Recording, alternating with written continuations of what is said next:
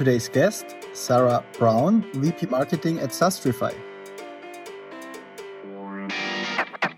I think what you're getting at is the importance of company values. So, really instilling in your team this um, value around proactive communication, both sort of receiving it and sort of proactively seeking it, but also proactively sharing it. And I do agree with you. I think that's a, a huge challenge as your org gets bigger because especially you know you can fit the entire company let's say in a zoom meeting or in a conference room right? You sort of walk over or just have a, one meeting for everyone. But to your point when you have more and more complexity um, you, you, sort of have that breakdown. And i think again it goes back to values for me. And, and something i think a lot of companies struggle with um, i've certainly experienced this where like whose responsibility is it to find out something? If you have documentation and no one is looking at it it doesn't matter. Someone's still chatting where's this thing or how do i find that? So i think really teaching ourselves to be um, sort of proactive in how we find information and, sh- and also proactively sharing it. And then also i think there's some level of um, you're never going to know all of the context. I, I, think about this as a marketing leader, right? Within my first team, which is a concept from Patrick Lencioni, he's a he wrote the five dysfunctions of a team and sort of has a lot mm. of work in that field.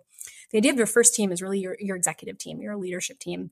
And then your other team is your functional area. So VP of sales or, you know, VP of operations, whatnot, then sort of but I always have the most context on my leadership team of what's going on in marketing on any given day. And my I also have the most context on what's going on the leadership team, on the marketing team on any given day. So I'm constantly going up and down sharing context. And also there's some context you can't share in certain times where you just have to wait or so I think there also has to be a level of trust established. And for me, I have a high level of trust in my CEO and my co-founders where, you know, as we're working through issues with the board or figuring out the market, I have to have trust and faith in that vision. Um, and then it's my job on the marketing side to figure out how that looks in the world. But there has to be also a shared sort of commitment to um, to embodying that mission. And when you also get to a certain company size, I think you find people have divergent views of where the company should go, and you have to create alignment there. And that's easier said than done. Um, yeah, I'm really happy to, to talk more about this topic. Sarah and I talked about her two books, um, Leading Up- Upwards and Power to the Startup People. So um, she's from San Francisco um, and did a lot of go to market for mid market, enterprise companies, and many more. Um, and we talked a lot about leadership, especially across a certain stage, um, and how dynamic and temporary a role can be, and how important the expectations and also um, the right leadership style for the right environment um, is. And especially for the whole go to market suite um, across startups, scale ups, and then also corporates. So I think everybody who's interested in that topic, it's a really insightful and um, episode, and we got very specific about the go to market function and um, different company stages. So enjoy. Then you can build trust and then you can spend less time communicating and more time just getting shit done. Then I went home and, and thought about this sentence. We basically put it on the table. Hiring takes time. People are trained. How to objectively judge certain situations. It's very, very, very, very hard to change things. That was the learning. Entrepreneurs with empathy. To the people side. Hi, Sarah. It's great that we have a chance to talk. Now, on my end, it's 7 p.m. And on your end, how late is it? You're in San Francisco, right? Yes, it's 10 a.m. here. So really excited to chat with you today. Perfect time. So, um, and also glad that we got to know each other because I think the connection came from Anna Ott, who we both know, right? Mm-hmm. Mm-hmm. Can you share more about the background there? How how um, the connection came? Absolutely. So I have the privilege of being the vice president of marketing at a fast growing B2B SaaS company called Sastrify. We're the SaaS buying and management platform, and we are invested in by HV Capital, which is where Anna Ott works. So gotten to be a fan of her work uh, through through HV, and I know many, many, many listeners are fans of her work as well. So very cool, and thank you, Anna, for the connection. Yes, thanks, Anna. Shout out to Anna. Um, so maybe you can give us a bit more context about yourself. This is how I, I usually um, like to start, and I think you have a very interesting background and also um, a cool specialization, um, which we can also maybe deep dive a bit later on.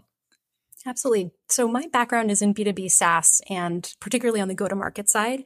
And as I kind of grew in my marketing career and got sort of more and more leadership roles and eventually became a part of the executive team, I, on a personal level, noticed that there was a real gap in education, content, resources for startup employees.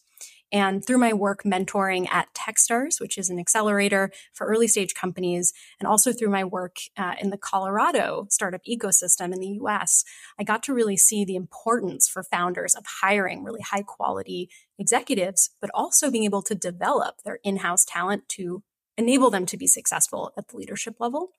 And as I was out there looking at content resources to help me on my journey, I realized there wasn't much. And so I have had the benefit of coaches, of CEOs who believed in me. Um, I had an executive coach when preparing for my first exec role, but the two books I've written, Power to the Startup People, and the newest book, Lead Upwards, have really focused on books I wish had existed and include interviews with experts, people from the ecosystem, founders, VCs, startup executives on how to be successful. And it's been a really enriching side gig, I will say, from a just personal gratification perspective, uh, to be able to have these conversations and talk to people like you, even outside of my uh, my day job, which I also love in growing SaaS companies.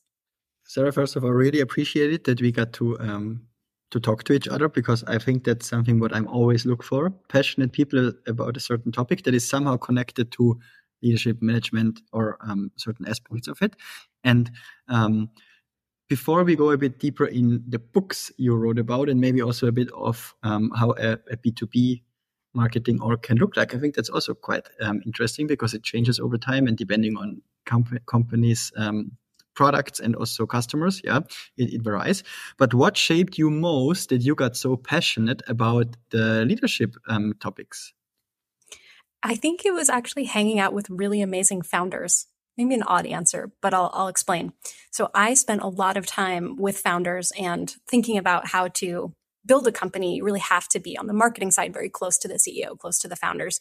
And for me, I always choose a role that I'm going to to sort of spend my blood, sweat, and tears, uh, you know, building a company if I truly believe in the founders and usually co-founders. And I always look for a strong co-founder relationship. Um, that's really crucial. Something we have definitely at Sastrify, but that's been true of previous companies, and I've tended to see that the companies that do well really have that strong relationship between the founders. But anyway, as I've built those relationships with founders, I've kind of started digesting their information diet of the books they're reading, the courses they're taking, what they're trying to learn. I saw this at Techstars with how founders were approaching their people challenges and problems.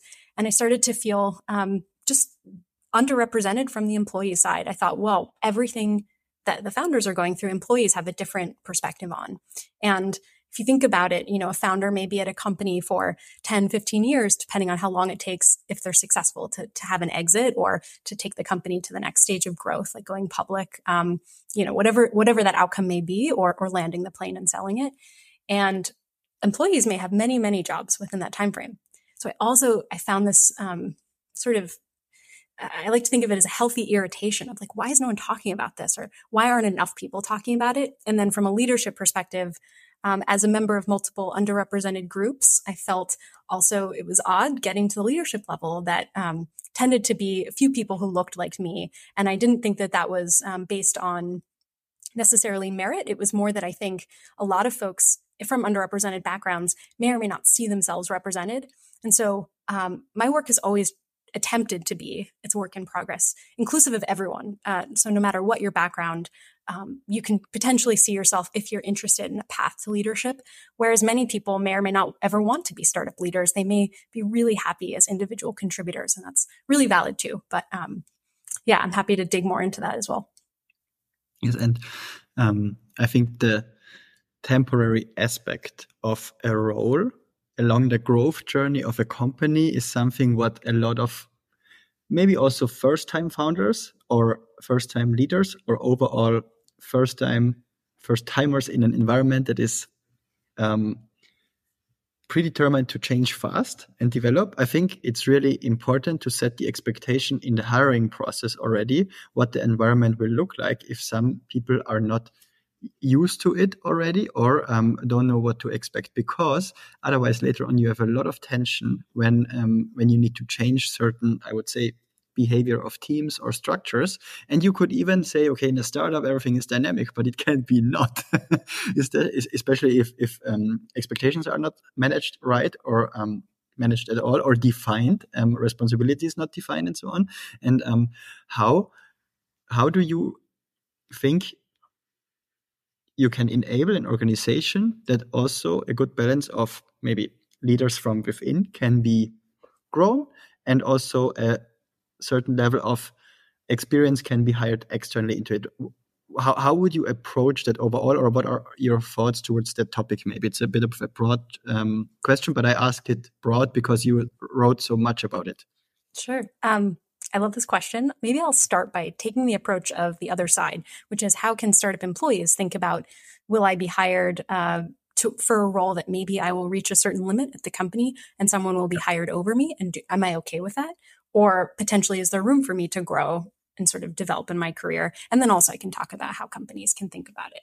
So something that we tend to see at the earliest stage companies is everyone's doing everything, right? I mean, even the CEO is is fielding all the sales calls and some somehow they're you know managing accounting and all of this and as you grow and become more mature you hire more specialists and that's just the natural evolution and you still have some generalists within organizations but the idea is the maturity is you have people who are very competent in certain areas very experienced or are growing that experience and something we also see um, in different funding environments you need a certain level of growth within a certain time period where just mathematically you can't necessarily get that growth from a people perspective within that time. So, for instance, if you raise, um, let's say, a Series A, and you're you have a certain revenue milestone to get to by the end of the year, you might need to hire a salesperson who you can guarantee will, will sort of have that background versus training an SDR to sort of be the AE. I mean, that's a that's a very simplified example, but I also think within our current fundraising environment, we're seeing that companies need to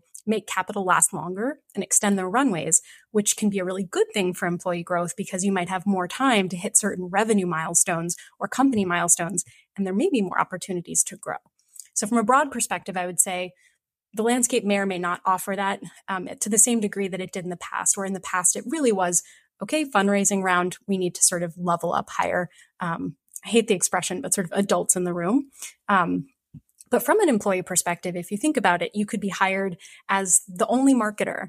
And then suddenly your company grows and reaches a certain level of maturity. Now you really need someone who can lead a team. And if you don't mm. have that experience, there may or may not be room for you to, to do that.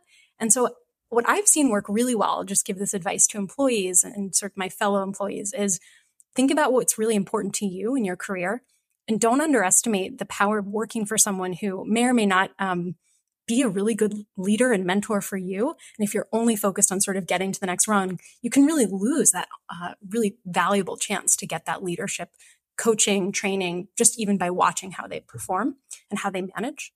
That being said, um, especially if you're sort of on the cusp, let's say you're ahead of, you're the head of the marketing department, and you really want to be the, the VP or you really want to be the CMO, um, you can have a conversation with your founders and say, what are your expectations? Where's the gap between where I'm performing now and what you would need from a board perspective, from a leadership perspective? And then potentially, um, you can ask not to be hired over. You can have a conversation where you're saying, look, I see this gap. I'm going to get coaching. I'm going to listen to the people factor. I'm going to read lead upwards and I'm going to get the skills I need. That being said, sometimes the reality is we're going to need someone potentially who has the experience. They've already seen, seen the playbook. Um, and, and that's also, I would say on the kind of company side, a risk where if you're hiring someone um, from outside, the risk is they've come from a big company, they might not understand your startup. They certainly don't have experience with your culture versus the person who's maybe come up and sort of seen it through the years. That being said, um, if you hire from internally, especially if you're hiring, let's say, a VP of sales, let's say you promote your head of sales, they may or may not have a good reputation in the market where, you know, VP of sales comes on board. One of their first remits is go hire a bunch of AEs that you've worked with in the past or SDRs you've worked with in the past. So they don't have that, that network to pull from. Also, a lot of people are skeptical of reporting to a first time leader. Be kind of mm. nerve wracking. Like, is this person going to actually be a good boss for me? So it's very complicated. There's trade offs. I read about it a lot in Lead Upwards. But I will say, I think from my experience, there's often a lot of opportunity in early stage companies if you're patient and if you're proactive in talking to your founders and talking to your leadership team about what your goals are, where you could say, look, maybe I'm going to be hired over for the CMO role or for the CRO role, but I'd like to develop in these other ways. And can I continue focusing on that? And I would also say it's individual. A lot of people are really happy going from being the only marketer to suddenly they have a team of 10 or 20 and they get to play a different role as a specialist. So Um, how's that? I'm curious how you approach that too, Thomas. I know you talk about it a lot with companies you work with. In case you like my show, please subscribe. I would really appreciate it. Uh, so I would categorize it in different stages. Um, let's say a classical, um, let's say seed stage marketing or a sales team or go to market unit can also really vary depending on how the founders see themselves in terms of expertise and also motivation on what they want to do. And I would always recommend for the founders, especially in the beginning, um, really do the sales by yourself because there is not not much um, I think you can offer initially um, beside the founder's charisma, trust, and um, everything he or she has in in in their minds um, to convince with passion and later on getting getting it delivered and prioritized right? So i think that's that's key in the beginning. And i think the whole marketing aspect is sometimes maybe following that approach because once you have a message market fit or a product market fit you can invest further in a marketing approach. But i think first you can see it under product under marketing under sales. I I don't mind. Yeah, I think it's it's really go to market but depending on what the setup is, it's more maybe a product based approach, a marketing based approach, or a sales based approach. Um, so there it really varies. And I would always hire in the beginning generalists with a lot of potential. Yeah. Later on, when you see certain patterns and certain structures getting um, more recurring, um, try to get somebody who either wants to specialize or hire specialists. And I think in the beginning, Series A, you don't need um, leaders with big management experiences in scope. Um, maybe one by department, but also maybe one or two previous roles in experience is maybe good enough. Yeah. I think if you're coming to expansion in terms of several, also multi-product, multi-market, um, fast delivery, you need to hire people who have been there, done that, and then usually also the founders cannot excel with a certain speed. Um, and then you need to make the first 300k hires. Yeah, maybe earlier on you need to make the first 150k hires in terms of let's say gross annual salary. Um, and th- there you also can expect that they are still partly hands on. But I think from a 300K hire, don't expect to be too hands on. Just give them the full resp- responsibility, measure them on targets, let them set the targets and let them deliver what they need to and set the expectations on what, what's the time they need and the resources they need to deliver and provide them. And of course, always do your due diligence. Um, but I think that's three stages on how I see um, hiring in an evolving journey. And what is happening in between on the second layer, I would say, um, really depends on the people you set on top um, and also on the environment, right? If it's a B2B SaaS product that is more for the enterprise segment, or maybe in the beginning you cannot even sell to enterprise because why should they talk to a company that does not have a proper um, position in the market. Yeah, it's tough. So maybe you start with mid market or SMBs and then go up market during um, the time you have more traction, the time you have a better product market fit, and this is always possible at some point, I guess. But you also then need to really try and focus hard because the whole go to market for enterprise in each vertical in each market needs to be highly a prioritized and focused approach. And if you don't get the teams um, focused on maybe five to 25 accounts per year to target, um, you will fail. Yeah. It's interesting. You're covering a lot of different areas here. I think are probably really valuable for, for people listening. And I would say for startup employees who are thinking, well, how does this impact me? How do I think about my journey? the reality is you kind of have to reassess your career every six months, maybe even more, but at least every six months. And I think particularly at milestones like fundraising, um, you know, you'll come in at a seed stage potentially, and the company looks very, very different. Sometimes even just six months or a year later, depending on the maturity, depending on growth. And I think that can really catch people off guard. I'll also say, you know, you made a point about setting targets, and when you're hiring these sort of uh, experienced leaders. We've all had a leader come in and they haven't touched, you know, a CRM in, in forever, and they just only know how to read a report, and they haven't necessarily been in the weeds or I like to call it on the shop floor. And I think it's really crucial, especially, you know, at certain startup stages like Series A, Series B, where you have that leader who maybe has that deep expertise of where you're trying to go, like trying to get to that 50 million in ARR, But until you get to that sort of next benchmark or milestone, they do need to be fairly hands on in some ways. Not that they're executing, but they need to at least understand. Mm-hmm. And I think one thing that big company people I've talked to really struggle with coming to smaller startups is they may have this very specific set of knowledge that works with a ton of resources but we all have to be creative in startups, particularly now. I would also say a lot of folks who are going from startups to kind of getting into larger companies, they have to learn how to take true ownership and really um, ownership at the business levels that the board is interested in, that shareholders are interested in. And so I think it's scaling is quite hard in both directions. It's hard to come up when you've been the person who does everything.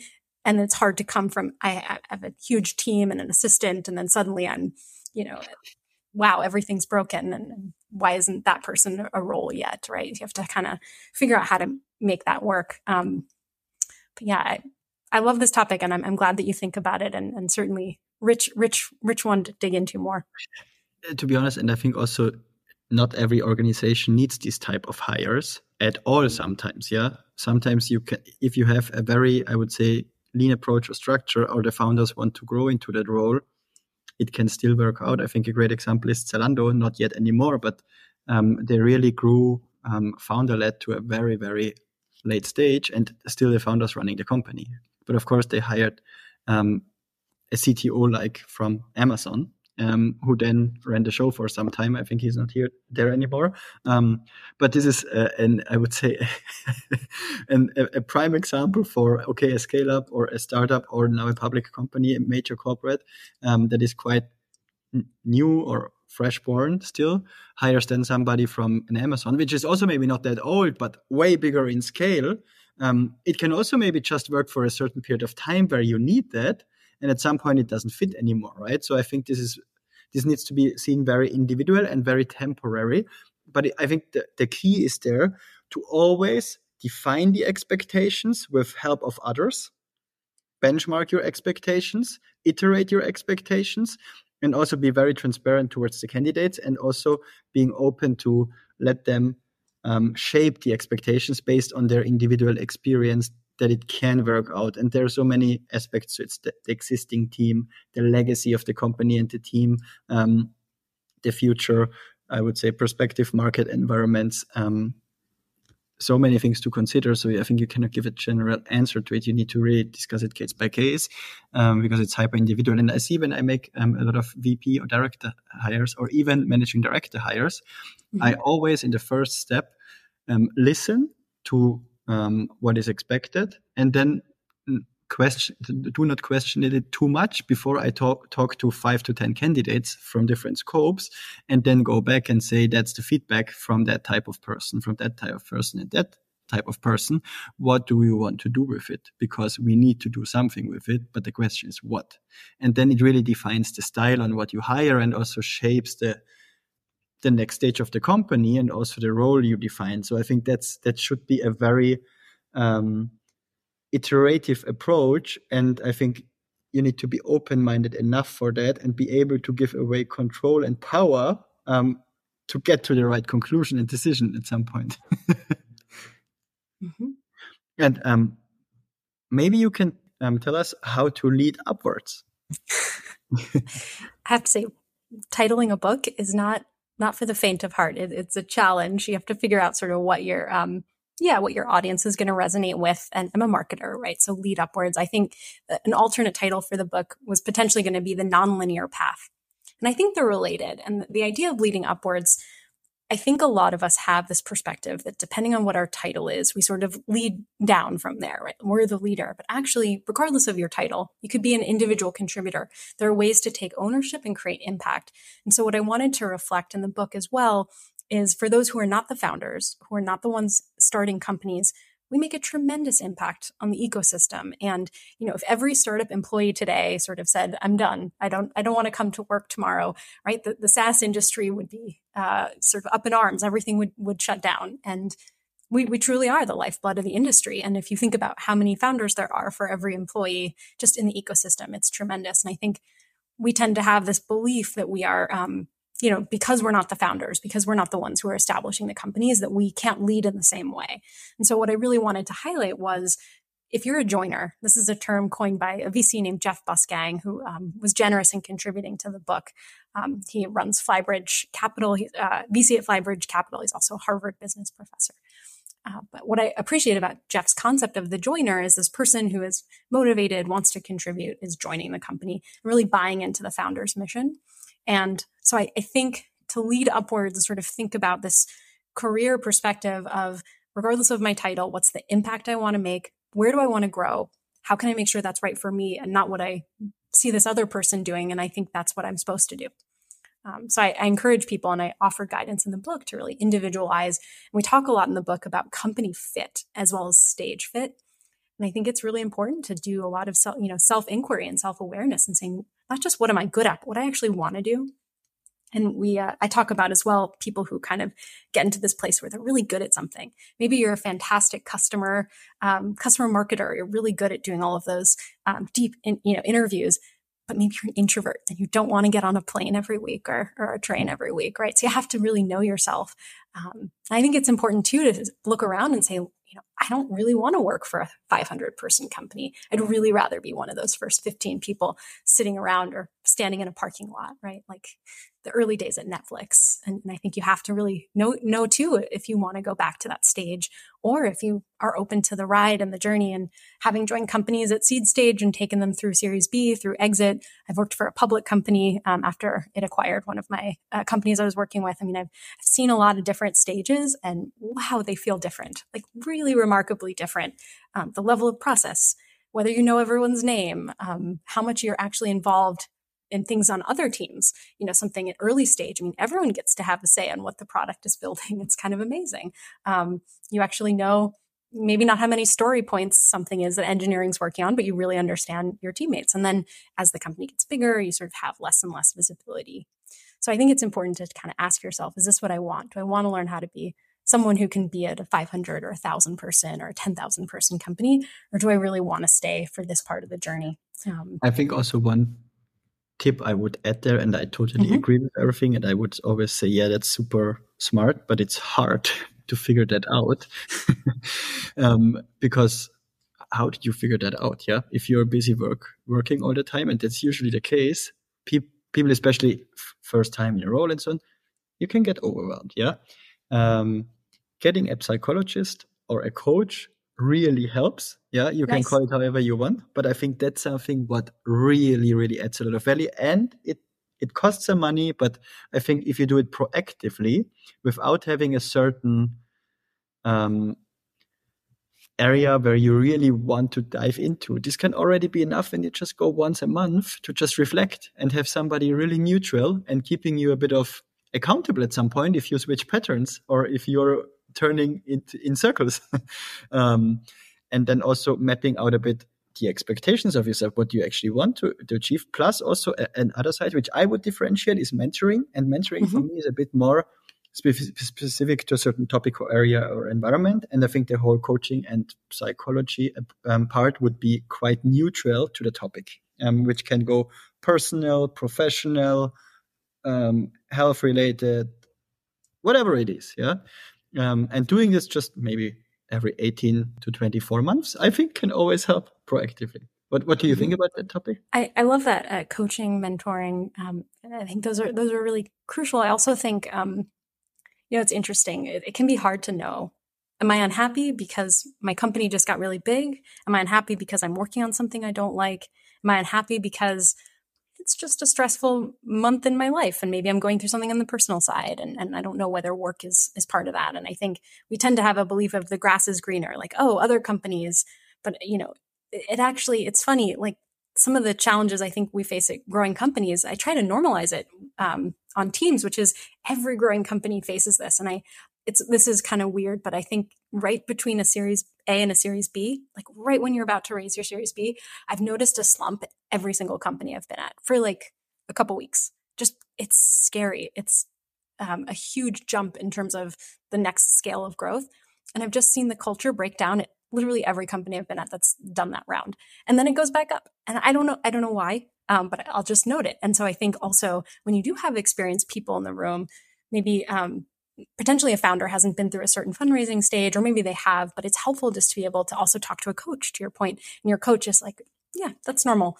Whatever you're going through. First board meeting, it was painful. No worries. They're always painful the first time, or maybe the first 300 times. Who knows? But um, I think it's it's also really helpful to get out of your own head and say, oh, I'm not unique. This is actually just a really challenging moment, or you know, this um, churn potential that happens after you reach a certain set of scale, right? Because you've had the luxury of having a lot of customers, and some of them maybe weren't a good fit. Maybe you had people come on board and you you know got them outside of your ICP. Then you really honed your ICP. Well, natural churn, right? You have companies that weren't really a good fit for you in the first place. So I think some of that too is as a leader or as someone, you know, kind of helping your team, you can say, actually, this is normal. Um, and, and some of that's to be expected. In case you have any feedback or anything you want to share with me, please send me an email on thomas at pplwise.com or hit me up on LinkedIn. And in case you really enjoy the show, please subscribe. I would really appreciate it. I think the Series A and Series B cultural change aspect, um, I think there is a pattern what I identified. So usually when you get Series B, um, the founders are way more detached from the teams because there is usually a layer of middle management throughout the company. And I think to just build this layer of middle management or even if it's not there yet, but you know, you have to do that. I think the expectations or the, the behavior changes without the implementation being done yet. And this is where usually things clash. oh, it can also it, it, it also can happen later depending on if they did a seed pre-seed or whatever when they start and how mature the company is with it. But I think this starts when you go either multi-product or multi-markets. Um, mm-hmm. because at some point you need to have a certain way of maybe matrix matrix org where you get a hierarchical structure in G and A orgs. Maybe you already get started with kind of a matrix org, org in the whole revenue field because you need to divide by products or divide by countries. And in the especially if you're talking about SaaS world, in the um, product development side, you usually always get a kind of a matrix org or a, um, a different type of org that is not hierarchical because you work in different cross-functional teams. Yeah, like and pods, yeah. this exactly, and this is really changing. I think the whole way people interact, work together. Communication is a big aspect because suddenly it gets so complex where you usually pass the 80 to 120 people mark where you actually would maybe also need all hands, not just for the company, but each team or each group, each layer that has a certain amount of people also needs an all hands and also then needs to interact with the other um, organizations that have interdependencies. And there you usually also see it in um, the prioritization that suddenly nobody knows what's the prioritization. Um, everybody's doing too much because it's completely a new complexity and way more dependencies that you cannot map. And until this is settled in, it takes, as you said, maybe even half a year or nine months. And then the Series C is coming. No, it was a different environment, but sometimes it happens. yeah.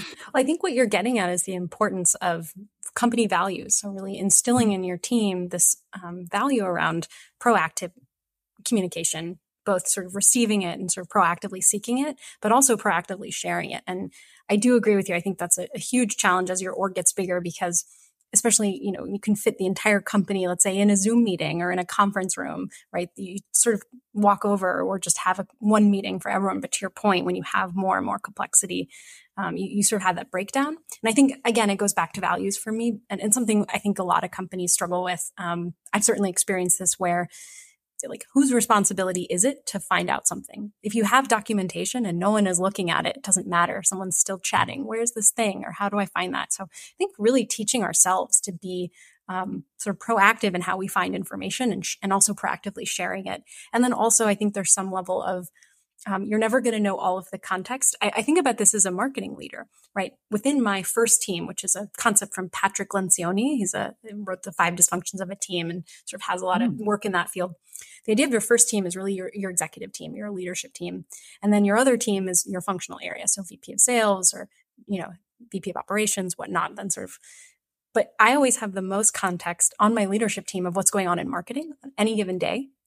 And my, I also have the most context on what's going on, the leadership team, on the marketing team on any given day. So I'm constantly going up and down sharing context.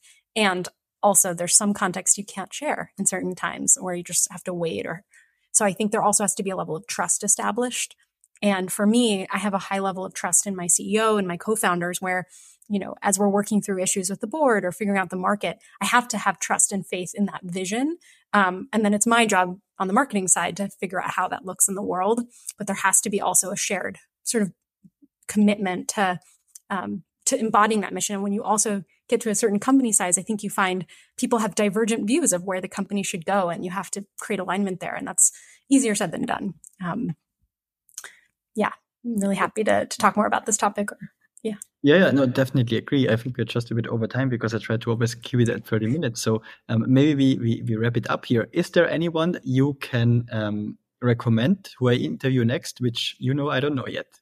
Sure. Um, I'm very biased here, but I think you should talk to Sven Lackinger. He's our um, CEO, co-founder of Sastrify. He's one of the more, I think, visionary founders in terms of people leadership. And, um, you know, he and his co-founder, Max, uh, have really um, put a lot of thought into how we structure our people team and, and empowering the people team that we have. We have a fantastic people team at Sastrify. Yeah, if you so would be open to that, I would definitely love to do that. Yeah, I'm happy to. I'm happy to see. Uh, I might know someone who knows him. We'll see. Uh, happy to talk. Um, but this has been a pleasure, Thomas. I could talk to you all day, and I, I just love to. I mean, one thing I'll note for your listeners is, you know, if you're interested in learning about these topics and talking about them, I, my DMs are open on LinkedIn. Always happy to chat and have conversations on the, the show notes. I think we need to be having more conversations like this because it can feel very lonely and isolating in the startup world. We think our yeah. unique company, you know, it's so special, but ultimately we're all in this ecosystem together. I genuinely believe we're all here to help each other. So I love that you take that approach to helping companies. And I, I'm excited to meet people who also believe in that. Cool. Yeah, I would have maybe an intro. A colleague of mine, Alex, he is um, doing a GTM as a go-to-market podcast, and it's called Go-to-Market Mastery. Um, when we now record, it's not launched yet, but um, when the episode will be live, I think already four or five episodes will be out. Um, the VP mm-hmm. sales of Personio and so on is interviewed and uh, a, lo- a, lot of other folks, and it's really around around go to market. And I think if you're open to that, it would be super interesting, and I would forward to look um, to listen to it. Sure. Oh, thank you. Likewise, yeah, I would love that. Thank you so much. Thank you as well.